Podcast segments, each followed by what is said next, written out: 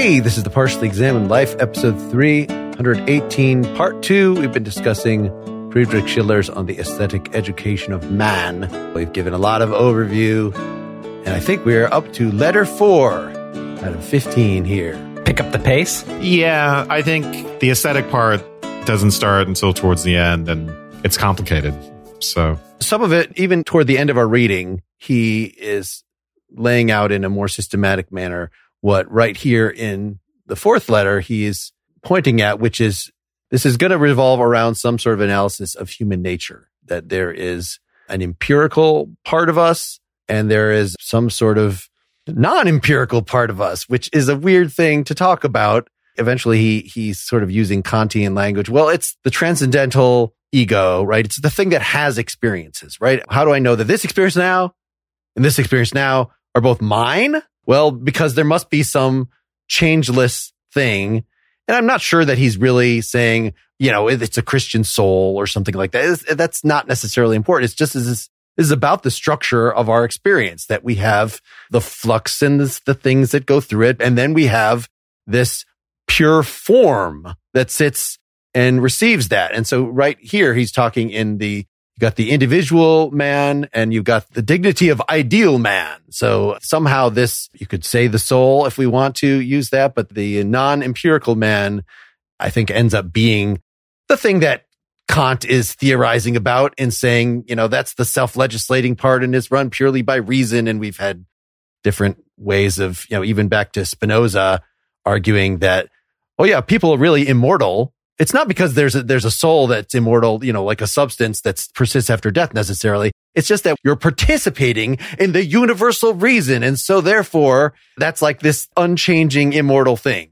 you know, he doesn't get into the more metaphysical description till later with personhood and all that. And here the description is more psychological, which is very interesting, right? He's saying we are, of course, creatures of time and the material world, and we have all sorts of forces acting upon us within the causal domain. So he sets up the whole typical determinism account. We're subject to the physical necessity. And then there's something called morality. There's the practical sphere. The way he starts out this chapter, he says, we want to, if we're going to create an ideal state, we need moral conduct in human beings to be reliable. And famously, right, there's laws of nature, they can't be violated, but the laws of moral conduct can. And so we need to bring those together in some sense Mhm. and make impulses coincide with reasons. We need to basically get people to want to do what's right. And that's going to be where the aesthetic ultimately comes in later. And then he gets into this account of what I've called a psychological account of the ideal man, right? We kind of have this aspiration to act in a certain way, which by the way is related to the political, right? Because it's has something to do with it's what we want to actualize in the political, in the quote unquote objective unity of the state. We want to actualize the striving towards being the ideal person and having the ideal state. Those two things are importantly connected Mm-hmm. in part because bringing people under the rule of law is something like bringing all our, you know, our subjective empirical psychology under the rules of moral conduct. So I'm in the 11th letter. I'm assuming that's where, Fourth, where you all are. We're, we're, we're bouncing back and forth. Oh, okay.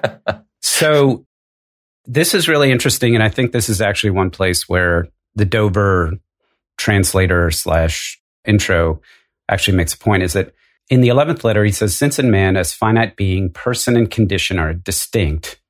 Neither the condition can be derived from the person nor the person from the condition. And person here is that persistent, universal, eternal thing, whatever. And condition is the vicissitudes of the necessity of experience. This is an example of where you probably can't pin Schiller down on exactly what he means by person and condition, but at the bare minimum, personhood is just unity. You could just see it as the unity of experience, the fact that all of the conditions, all the specific individual, particular time bound things that become and then are and then pass away are somehow associated with one thing or are tied together in a unity. And I would not want to get too critical on him as to how to define this because really the only work that that has to do is to provide a lever for him to be able to say, that there is a timeless or a non time bound, non conditional, non subjective aspect to our experience, which gives us the ability to connect to the transcendental and connect things, ultimately reach some sort of ideal. So at this point, I don't think it's strongly tied to reason as that being the mechanism for how you get there. But he just needs to throw this in to provide the basis for even having that conversation. In pre Kantian philosophy, this was about the soul as substance underlying all change. Just like any general ontological account in pre Kantian philosophy, where you need some stable entity. If there is change, it doesn't make any sense to even talk about change unless there's something stable, a backdrop for that. So you get these substances and these attributes. In Kantian philosophy, this gets more psychological in a sense, although Kant wouldn't like that word. And you start talking about the personal identity, right? And the unity of experience over time. The idea of a stable self underlying the flux is strongly connected in Kant to reason and understanding and the unity of experience, right? In a way, I think, Seth, what you put very well is that it's, in a sense, what I think of as personhood here in Schiller and as transcendental apperception maybe in Kant. This really is about ultimately the unity of experience and becoming. So it involves the imposition of reason and these universals and something that tries to transcend time on something that's essentially temporal and material. Form on matter. He's all about this form matter distinction. Right. I don't want to go too far deep into this because I, at the risk of alienating Markus as we get into the way in which the formal aspect of ourselves is the inward projected outward to, you know, and the, and so on.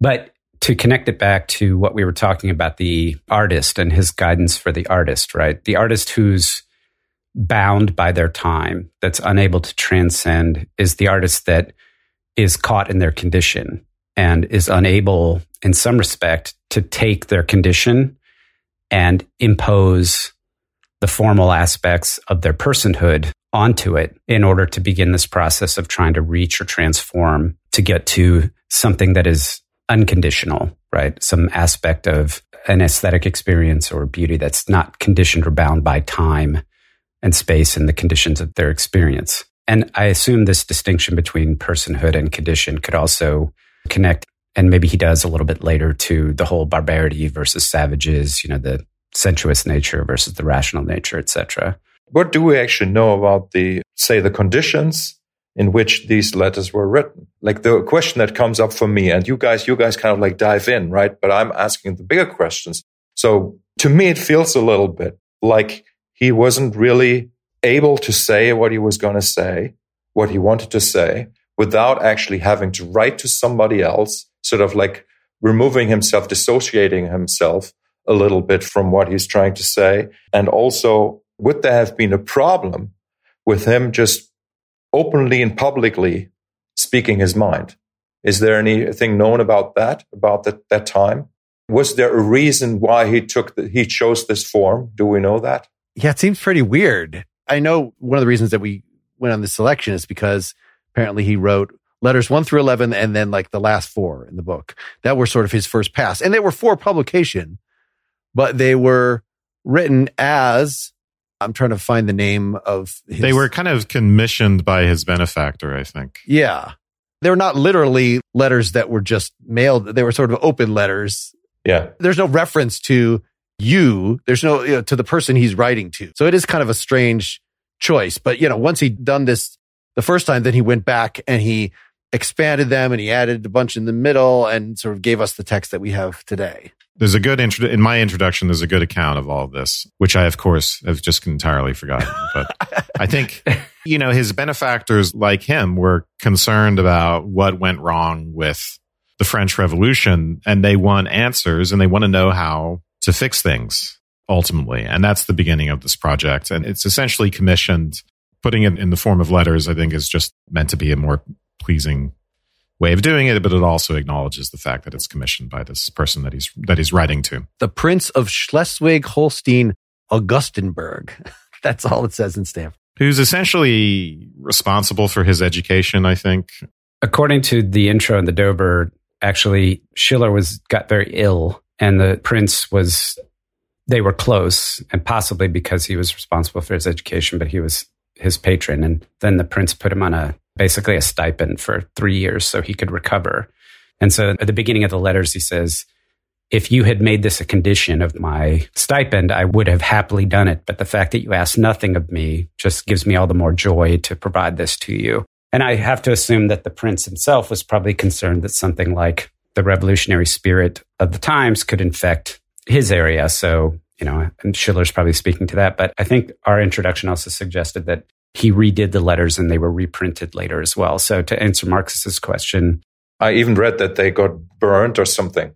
The original drafts, yeah, were somehow destroyed. It's kind of unclear too. I don't know enough about him. I'm sure the information's out there, but I don't think he was saying anything that would have been difficult for him to say in public. And he circulated with other intellectuals that publish things. Just they're not popular. So there was a lot of intellectuals who are basically in the beginning pro French Revolution. And that did become dangerous for them. I think whose wife got arrested?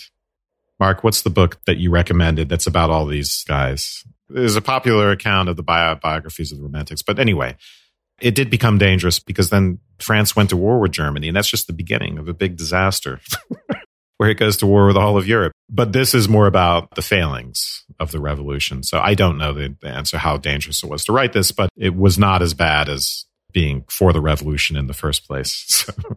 The book you just asked about is called Magnificent Rebels, The First Romantics and the Invention of the Self by Andrea Wulf, recommended by one of our listeners. But all these guys, you know, his benefactors are reformists. These are people who want to see the advances of the Enlightenment reflected in the political organization of society. It is interesting that when his benefactor Prince sent him the, the letter, I mean, for the prompt was, What does it sound like when doves cry? And then Schiller wrote this whole thing. So, in the 15th letter, which is the last one that we were supposed to read, right? He speaks about, like in English, it's a living form. And I really liked that in the original, that is Gestalt, right? The word that I guess you know, the German word that you know, lebende Gestalt, so living Gestalt. It was funny to me that the word gestalten, the German word, which in English would be, would be design, actually, something like that didn't make any appearance. I just find that so, I don't know how to say this. It is as if he's like talking about like opposing views and he's talking about they need to be brought together in some way. But then there's, at least from my point of view, very little allusion to like, how can we actually do this?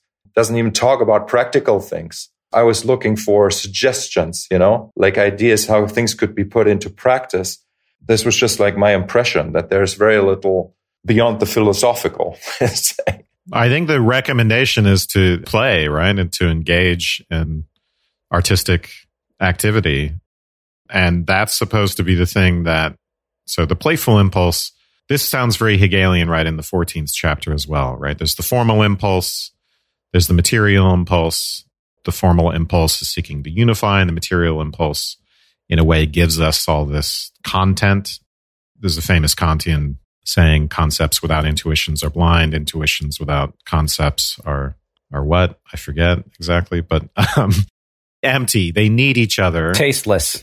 So these two sides of a yeah, these two sides don't make any sense without each other, but he's going to describe this playful impulse, which in a sense, it's like a synthesis or almost like thesis, antithesis, synthesis here. It's almost like a sublation of the two other moments, but it's also its own thing. He wants to insist that this is actually really a third drive within us. And it, it's a drive that helps the other two keep each other in check and not simply dominate our nature, right?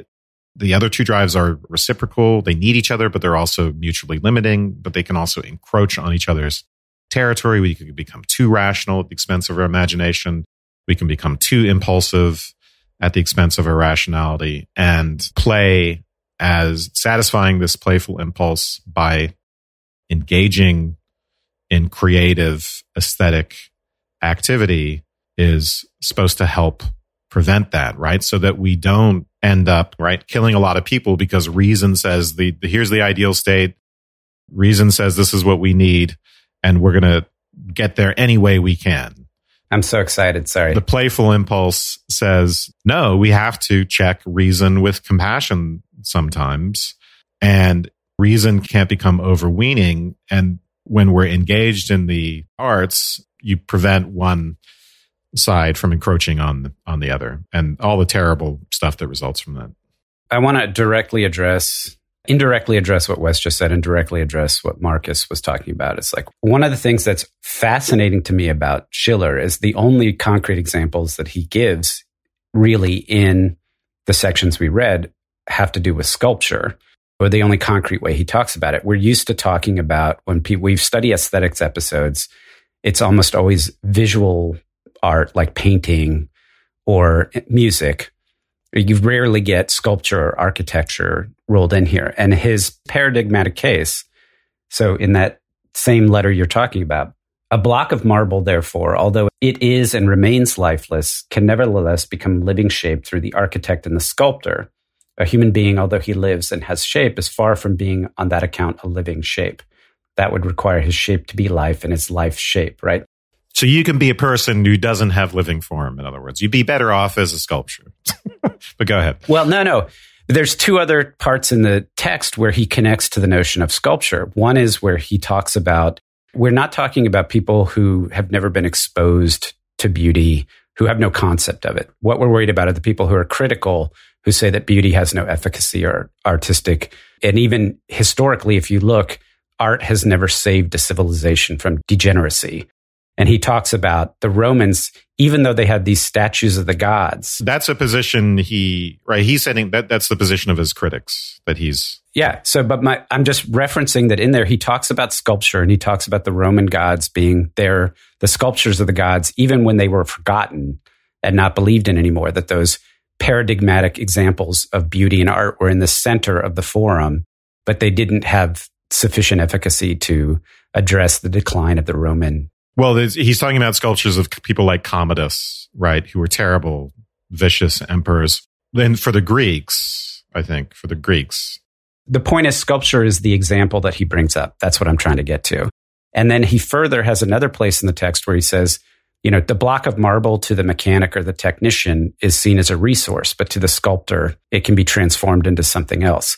So there's a sense in which, and this goes to his concept of form and matter, right? The transformation of the existent, of the sensory, of nature into something beautiful. And so sculpture, in a weird way, is his paradigmatic example. That's what I'm trying to get to.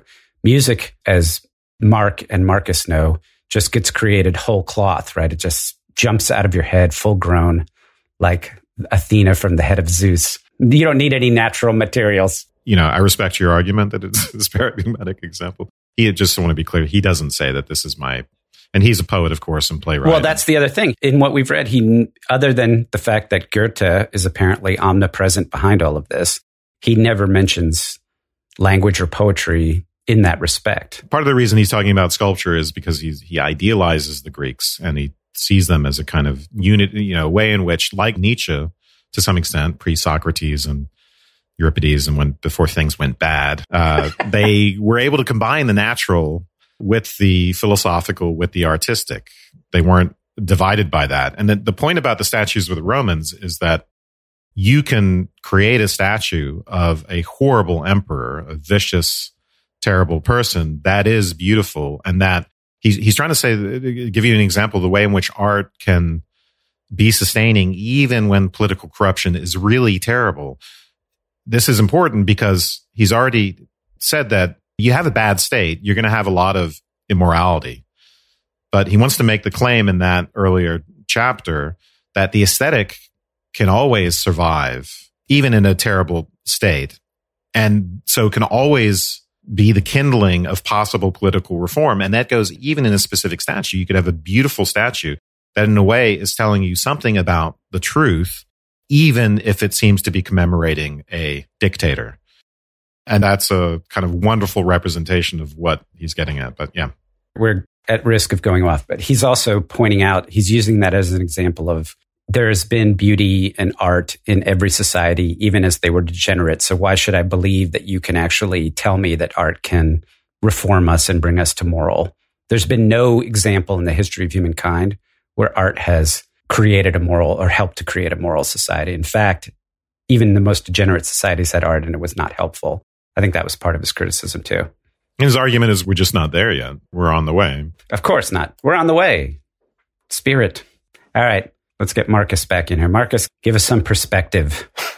what's an example if you were to take what he's trying to articulate? What's an example you would bring up to to bring his point home? For me, it's education, which I'm not sure where and when he mentions anything about education here, which for me would be the most important part. Like how it is like any sense of anything being passed on to children. And he speaks of play drive, der Spieltrieb, right? So, uh, which is sort of like a very, it's a childlike thing, but it's also like children are best at it. So what I would find important is if you talk about like, like bringing sensuous and, and form together, do that in education. You know, start doing that with young people. I found that fun fascinating that at least I, you know, didn't find so much about that in this text. Yeah. It's the title of the whole thing and it, and it's not mentioned until letter 10. Well, we, we haven't read the whole thing yet, so we should keep that in mind. But I see even just searching my PDF, 36 instances of the words education in the entire book. You would think it would be more. What the education would do. It's not a policy guide on changing the education of the country. But when we say education, we should just be careful because what he's proposing is not didactic art, right? He's not saying art can help us instill morality in people directly because it has the right messages. That is precisely what is not the case. Art exercises a certain type of faculty, and I'm not saying anyone was saying that, but art exercises a certain faculties in us that allow us to honor our instinctual side and not simply tyrannize it with rationality and with law and, and rules about moral conduct. Give it some expression, but not simply give in to impulsiveness because that's not what art is about either, right? It's not simply just all about, hey, feeling, man, and blah, blah, blah. It's this interesting combination. So it facilitates ethical conduct, which in turn facilitates political reform. So the, the thing that improves us with art, in a way, it's precisely because it's not about moral messaging or political messaging, right? It gets us in tune with our compassion. It can make us open minded can make us, you know, something other than what de Beauvoir calls the serious man. It can produce what Keats calls negative capability, the ability to, to do something in which we're not simply reaching irritably, as Keats puts it, after reasons or for the comfort of saying, I know this. I have a theory now. We're doing something, you know, I'm putting concepts on things and I'm controlling it. We get opened up to a state of mere curiosity interest, I think, as Markus puts it, and the state of play, whatever play is. We can talk more about that. But. So you see, in, in German, you know, things sometimes things are not so clear. For example, the the original is über die, über die ästhetische Erziehung des Menschen. So obviously, like Mensch is not man. That's wrong. That's already wrong. Ästhetisch is not aesthetical, right? I'm sorry to say that. It could mean that, but it could also mean that the education itself should be aesthetic. And like just as a German, like I pick up these things and I'm wondering like, okay, so what does what does he really mean? And it doesn't like even like both potential meanings of this title, they are not really being covered. And I, I just find that fascinating. So I'm wondering why he's choosing these words. I'm just sharing with you guys. I don't want any any answer or response to that, but it's really it's really interesting the aesthetic at this point, I mean, I think it does have a pretty specific meaning. It's, it's, it's something that used in what we now call aesthetics was called taste, right? So when Hume writes about this, this subject called aesthetics, he doesn't use the word aesthetics because it didn't start getting used until it was coined by a German philosopher in like the 1730s. Baumgarten, I believe. Yeah. It's really a term of art. It's a technical term at this point. I'm fascinated because, you know, I studied German and I'm interested in the language and I find it beautiful rather than go down that path, let me turn the question around now to Mark and Markus, the musicians, right, of the group, the Cree, to ask this question. So, do you feel the experience of your creative aspect being, do you connect with this idea of free play or play as part of the artistic process? Does that make sense to you? Do you feel more childlike when you make music. And in terms of, as Wes was saying, what the outcome, how art impacts us, when you're creating art, are you thinking about, you know, creating music? Are you thinking about elevating the human spirit or making it so that we are more liberal and refined in our tastes and these sorts of things? And if not, this more ethical, does that mean if you're not doing that, are you degenerate and locked in your time? Yeah, you are. it's joking. Yeah, I wanted to hear Markus on this because not being super fast. I mean, I have certain connections between my fingers and my mind, but it's not a pure autonomy such that my writing tends to be kind of pre-programmed, not unlike I'm writing an essay. Like, okay, I'll fiddle around and come up with a chord or a riff or a lick or whatever. But so much of what you do, Markus, is improvisational and reacting immediately to other people and that it really just seems like this state of play. And I also wanted to point out you were looking for practical guidance. Well, in, in section 14, this is not practical guidance, but he talks about the play impulse would aim at the extinction of time in time. I thought mm-hmm. that was a very poetic, like, wow, that's exactly even when you're obviously you're playing in time. It's not a painting. It's not like it's all just that one there and one. You're playing a piece that runs for five minutes or 10 minutes or three minutes, but yet you're trying to bring the listener to a state. Maybe, I mean, sometimes you're like, okay, now is going to be the climax. And now, you know, so it's very temporal, but sometimes it's, it's a very platonic, very peaceful, very like, let's establish this thing that seems like you are out of the regular flow of time. For me, it's a double edged sword, you know, this word play and free play. I think like I could definitely say yes, like it's great. It's wonderful if I'm able to play freely. But also I have found for myself that as long as I feel the need or the neediness to play, I'm not creating or not doing justice to the art form. For me, it's not about the need to play, wanting to play, or ch- the childlike, like you don't have a choice to play. Right? For me, it's more about the timeless thing, like where you completely disconnect and you just sort of like even disconnect from the intellect. And ideally, the body just does the creation. There's like no intellect mediating between the ears, let's say, and the fingers. Right. So there's pure freedom is not a good word. Like I don't even know how to describe it, but it's certainly not for me. It, it's not necessarily something that has the connotation of at least like what most people would describe as play where it needs to be joyful or I mean, probably this is not what Schiller is saying anyway. But for me, like I said, it's a double-edged sword you know, and that's the nature of play, I think. And part of why he wants to say it's this third thing, it's this mixture. It's not without restraint. It's this interesting mixture of restraint and formality and impulse. It's not mere impulsiveness and, and inspiration. So even if you talk about it in animals outside of a domain which seems specifically aesthetic, right? When two tiger cubs play with each other, they're enacting violent activity, but they know not to be violent. And you can do it with your dog right? You can mess around with your dog and it'll fake bite you, right? Even an animal knows how to play bite, not hurt you as it's engaged in whatever this third realm is. It's not the serious or earnest realm, as Schiller calls it. It's not actual survival. It's not actual violence, but it's also not mere formality. It's something else. And then the same thing of improvising and doing music, right? There's all these formal structures in music. You might be involved, you know, you're going to be using a scale, right? Or harmony or whatever.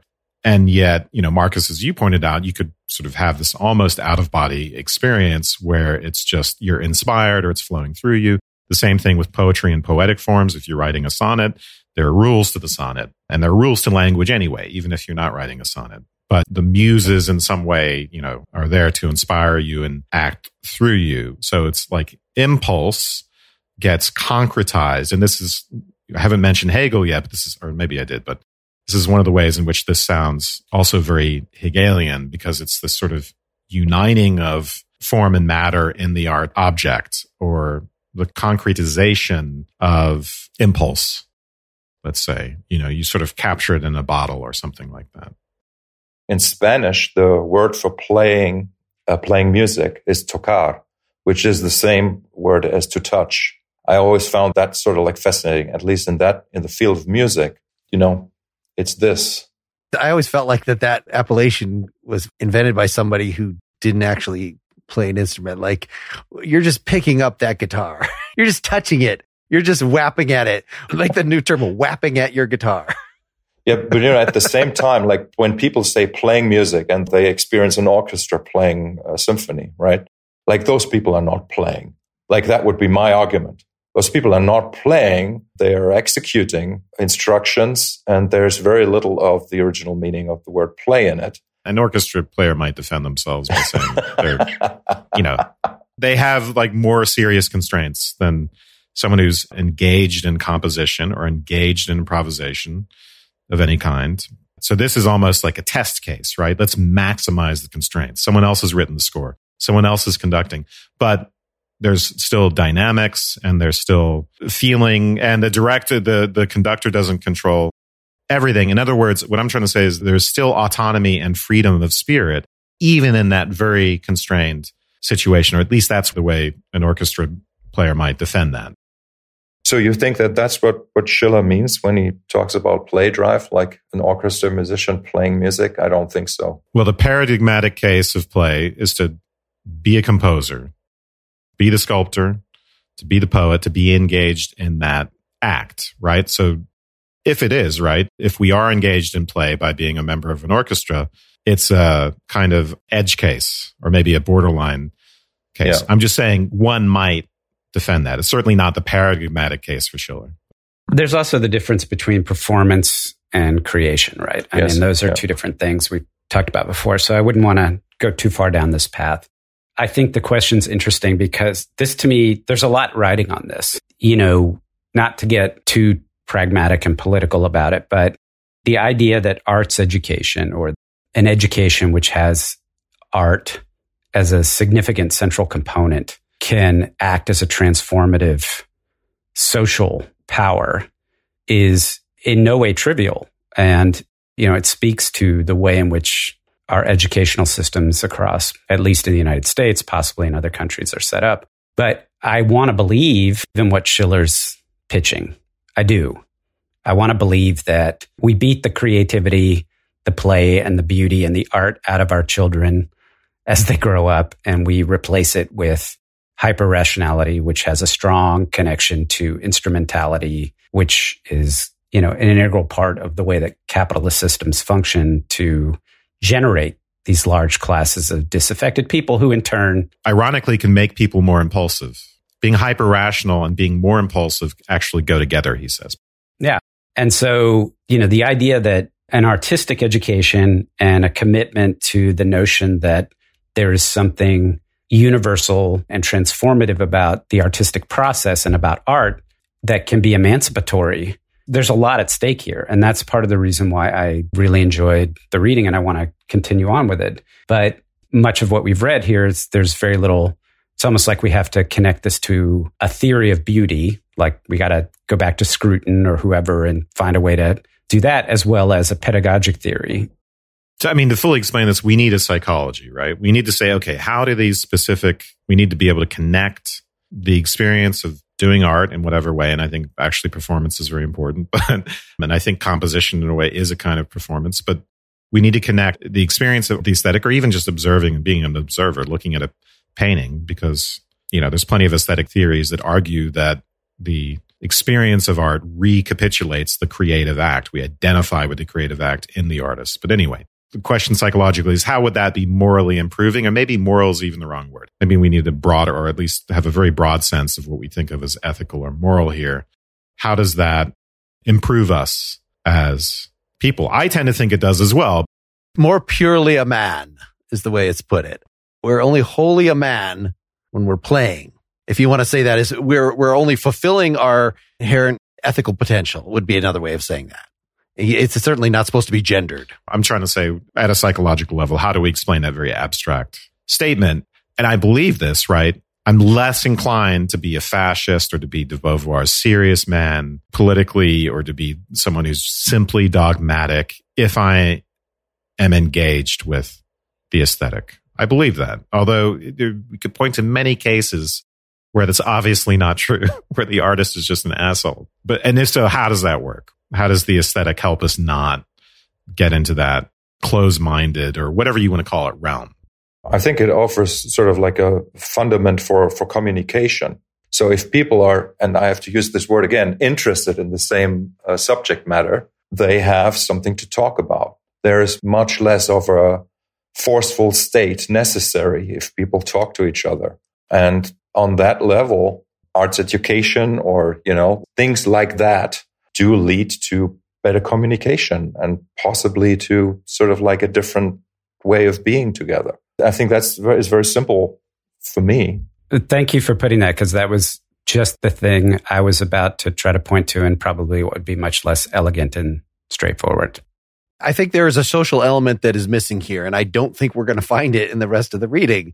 That the way that you get to the universal, the, re- the way that you relate to other people is because we all have a common psychology. And so when you are speaking honestly from the heart, I also, incidentally, I'll, I'll point people at our, our Emerson episode because he was writing it about the same time. And this, you know, also influenced by these German romantics, the idea that when you are being most creative, uh, most idiosyncratically you, most true to yourself, you are actually expressing the most universal thing. So that's the way that we relate to other people is by looking within, which is weird when it should be you're actually dealing with other people, like acknowledging that there is true difference. So I'm jamming with you and we're learning how to react to each other. And I'm learning what you regard as a legitimate, surprising, compelling riff or, you know, whether we're playing music together or we're just talking together. We've throughout the course of this conversation have been trying to get a handle on each other. This is why I like introducing guests because it throws an unknown factor that we have to kind of feel out each other and like, how are we actually going to talk about this thing? And that is something you could never do just merely trying to create on your own. And somehow I'm going to connect to other people in the world this way. Like maybe they'll be able to figure me out because they hear my art, but it's not going to be a true two way connection. I think that this speaks to, you know, what I was trying to get at with curiosity and openness, right? Part of play is treating people non instrumentally and, and treating the world with non instrumentally as well. So, which speaks directly, right, to being able to treat people as ends in themselves. This is something that not just Schiller, but the German idealists in general, this is a kind of connection they were making between morality and aesthetics. And, and that idea is, is not new. When we approach the world materially or via desire, impulse, right, it's just about the satisfaction of desire. When we approach it rationally, it's about the satisfaction of a concept, let's say, right? What is the, the object for? It's, let me take it here and put it under a concept. Mm-hmm. We want some other mode of being in the world and, and being related to the world, which is not instrumental in either of those senses, which just lets the object be what it is, right? Which becomes a very big theme in German idealism. We want something which is expressive of profound and ultimate respect for the world without trying to strictly unify or strictly take into our bodies because it's going to give us nutrition or whatever it is, destroy or unify. And that goes towards being able to, he does talk about the alien in this, right? Being open to the alien and others and other ways of life. It helps us to, if we have a more aesthetic relation to the world, then you can look at others, alien customs or people who are unlike us and see them not simply in terms of do they fit the norm that I have? Do do they fit my cultural norm or my, or whatever the norm is?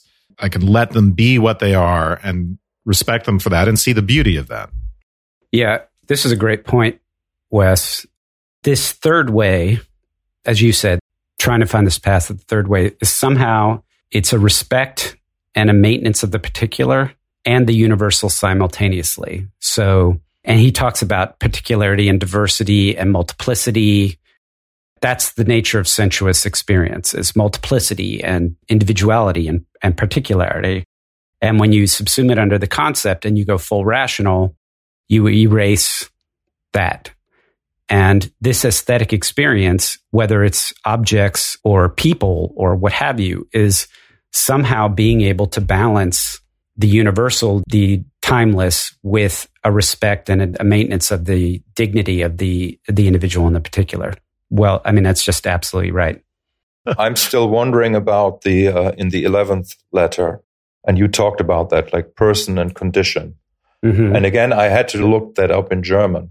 I wasn't actually sure if because you were talking about psychology, right? So is he talking about states and traits here? I think both those would be conditions. States and traits would be condition, right? Whereas person is supposed to be this primordial thing that has the the conditions and states. What's the translation for you guys? Personality? I think that's not a good. No, it's person and condition. Person and condition, but condition in German is Zustand. And Zustand is very clearly a word you use for the condition or the state of a person. You would never use that for the environment or the conditions around you. No, it's the person itself. Zustand is very, very clear. He uses condition as a synonymous with determinants. So he is talking about our determining material environment in the way that produces thoughts and feelings and desires in us. Condition is the, he's getting at the difference between subject and object, basically, or this transcendental realm of the autonomous person, right? For Kant, this would be, we'd be at the noumenal level here, perhaps. So it's this is a noumena phenomena distinction where you know he wants to make a distinction between the the autonomous subject and then these material conditions outside of us which determine us as empirical subjects. This is the weird duality that Kant emphasizes and that Schiller is getting at here. In a sense, we're just, we're natural beings and we're affected by all the conditions outside of us. And in a way, we're products of that and we're not free in that sense. But then there's this other rational realm outside of that, which paradoxically somehow provides us with the capacity for freedom. And that's our personhood.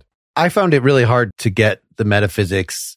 And I think it's only useful insofar as it's setting up what then happens in. So I've had this quote highlighted for a while from the 14th letter, these impulses. So from the conditions comes the sense impulse. In, insofar as we are right from the beginning of this whole essay, he says that people to start with when they find themselves in the natural state, in the natural government. That means they're part of the, just like animals, just like a falling rock, they're entirely determined by their conditions. They're just basically objects in the world. They're not even people because they're just letting themselves be pushed around. And so that is what the sense impulse, it says the sense impulse wants to be determined to receive its object. So it's right there just in our experience of our sensory world that when we look around, that it's just like stuff is rushing upon us as if to determine us, as if to push us one way or the other.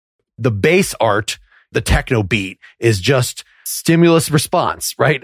that my sense is picking up this thing and it's making my inner core, it's making my ass shake. And I'm responding with that, you know, that there's not enough what you were talking about, Markus, you know, when you're jamming and you're, you're having this out of body experience, it's not because you're doing that. It's not because it's been debased down to sensor stimulus response. is because you have all this prior training that you've then internalized. And so you don't have to consciously think about it anymore, but there's completely like all this formal work going on. Mm-hmm. And so the, the rest of the quote here, the sense impulse wants to be determined to receive its object. The form impulse wants to determine for itself to produce its object. So it's like the empty vessel that we are is going around just trying to shape stuff. And, and you can use Kant's epistemology here that he thinks that, you know, we have space, we have time, we have all the categorization, causality. That's all stuff that our mind as, you know, an empty vessel is just looking to grab onto sensory stuff and, and make sense of it to say, ah, this is not just a techno beat that I'm reacting to. It is, oh, what is the history of techno music? And how is this? I want to understand. I want to, I'm curious about the physics of the sound and why my body is responding. You know, it wants to intellectualize the whole thing. So the play impulse will endeavor to receive as it would have produced and to produce as the sense inspires to receive. So we've also talked in back to Aristotle of the important in art of mimesis, even when I'm just receiving the techno beat and dancing along, it's like I'm producing the techno beat back. So that's the way that our form making capability comes to the fore is it's like, it's not just passively receiving the art. It is shaping it according to its own ideas. And so it's like being really engaged in a work of art, being really active. We did a whole Sartre on literature episode where the more literary, the less like receiving a techno beat. a book, you have to actually engage your whole self and write half of, you know, he's not explain, you can't explain with every sentence all the connotations it's supposed to have. You know, you have to fill in all the blanks. So I know that started somewhere and ended somewhere.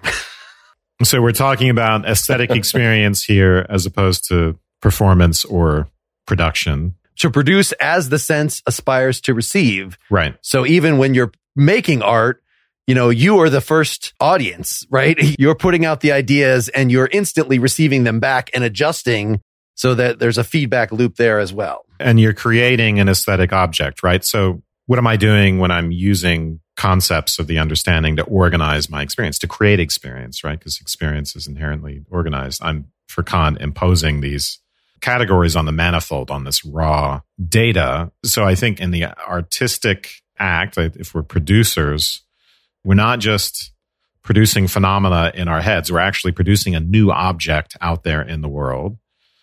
That's one thing. And we're not doing it just in accordance with these prefabricated concepts. In a way, we create a new category along with the thing. The thing and the category are very closely connected. Um, that's why it can be hard to actually talk about art and say why it's good or not good. And uh, I'm trying to get at, Mark, the thing that you started with is this idea of producing as if we were, how does it go? Receiving? Yeah. As it aspires to receive. Yep. Right. The new object, it's not simply something that we are receptive to and then, you know, apply our categories to. We create new conditions of receptivity in the object itself, right? It's almost like we refashion our cognitive apparatus by creating the object. I don't know if that makes sense, right? So it's not just I have causality and I'm receiving sense data and now here's the theory and it's I'm producing ideas in the object. I just want to be clear here. You know, we're talking about how art is freeing. Well, the mechanics of this is again, the sense impulse is all determinism. The uh, form impulse is free creation. And somehow the art is supposed to bring those things together to sort of make, you know, as you were saying, Markus, it's not like you're just playing randomly, right? It's not that you have a free, this completely free play. It is the inner logic of the work. It's like the note that you just played writes the next note. And that's sort of the, the logic of the work is how it's a, so it's a form of determinism, but it's not real determinism. You could change your mind. You could make the piece go a different direction.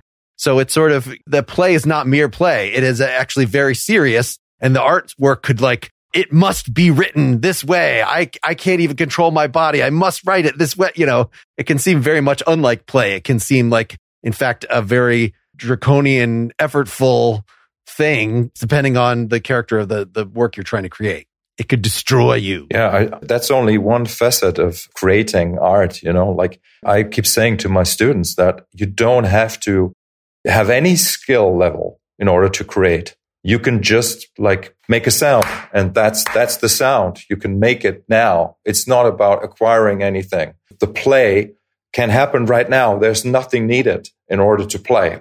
So that's why I'm, when we come back to the title of this, right?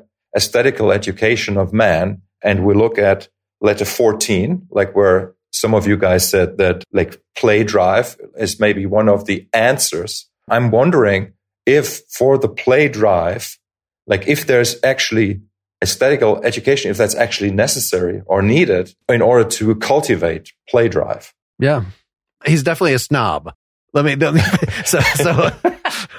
Part of what I, and correct me if I'm wrong, understood you to be asking is you could be teaching the sciences, for instance, and be involved in an aesthetic education, or maybe I'm wrong about that, or that there's some play element in these other activities, which I think could be true, right? You know, and as Mark said, Dylan might argue for the role of beauty in the sciences, and he might have also argued for the role of play in the sciences.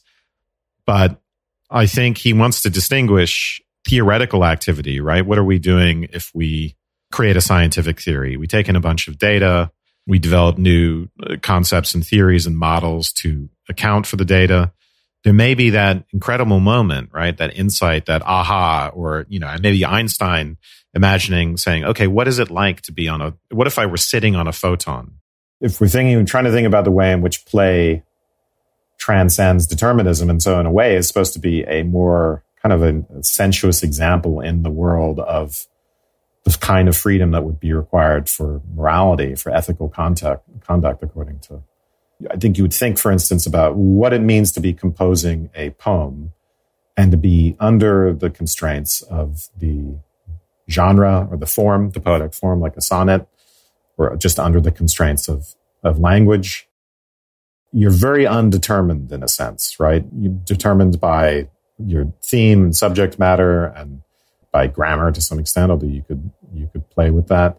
But there's a sense in which the ultimate product can be novel in this very interesting way, right? In the, in the end, the constraint for science is truth, right?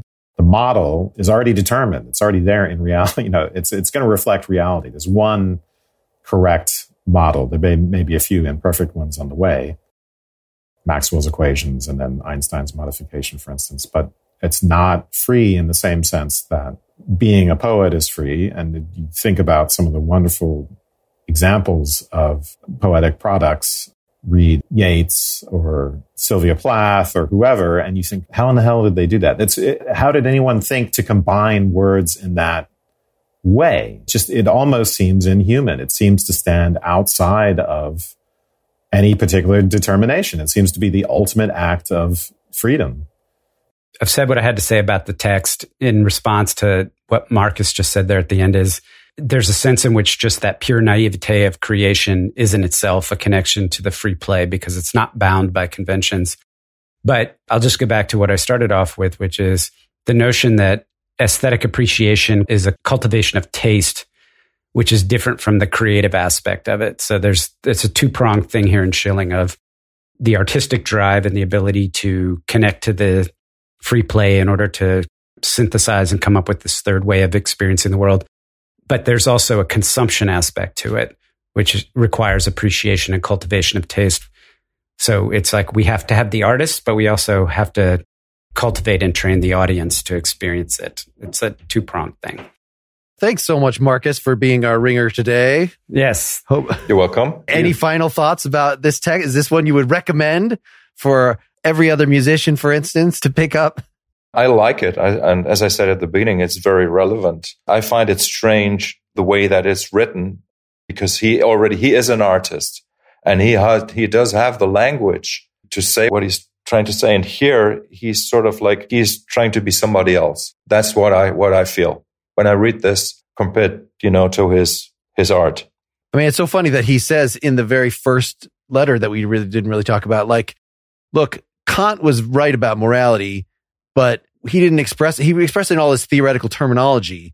If you really understood it, you'll just understand that it's just like, it's just, it's what you feel. It's, this is, these are your ideals. And then he proceeds to give something that is just as hard to understand and just as full of, of terminology as what he read in Kant. So, all right. Wes and I were not satisfied with the amount of text that we actually got to go through in this discussion, so we recorded just the two of us a supporter only part three that you can only get if you go to partiallyexaminedlife.com slash support. You will not need to have listened to that to fully understand next episode where Dylan comes back, but Seth and Markus are gone, and we take on the second half of this book. Thanks, folks. Good night, everybody. Good night. Good night. Good night. Thank you.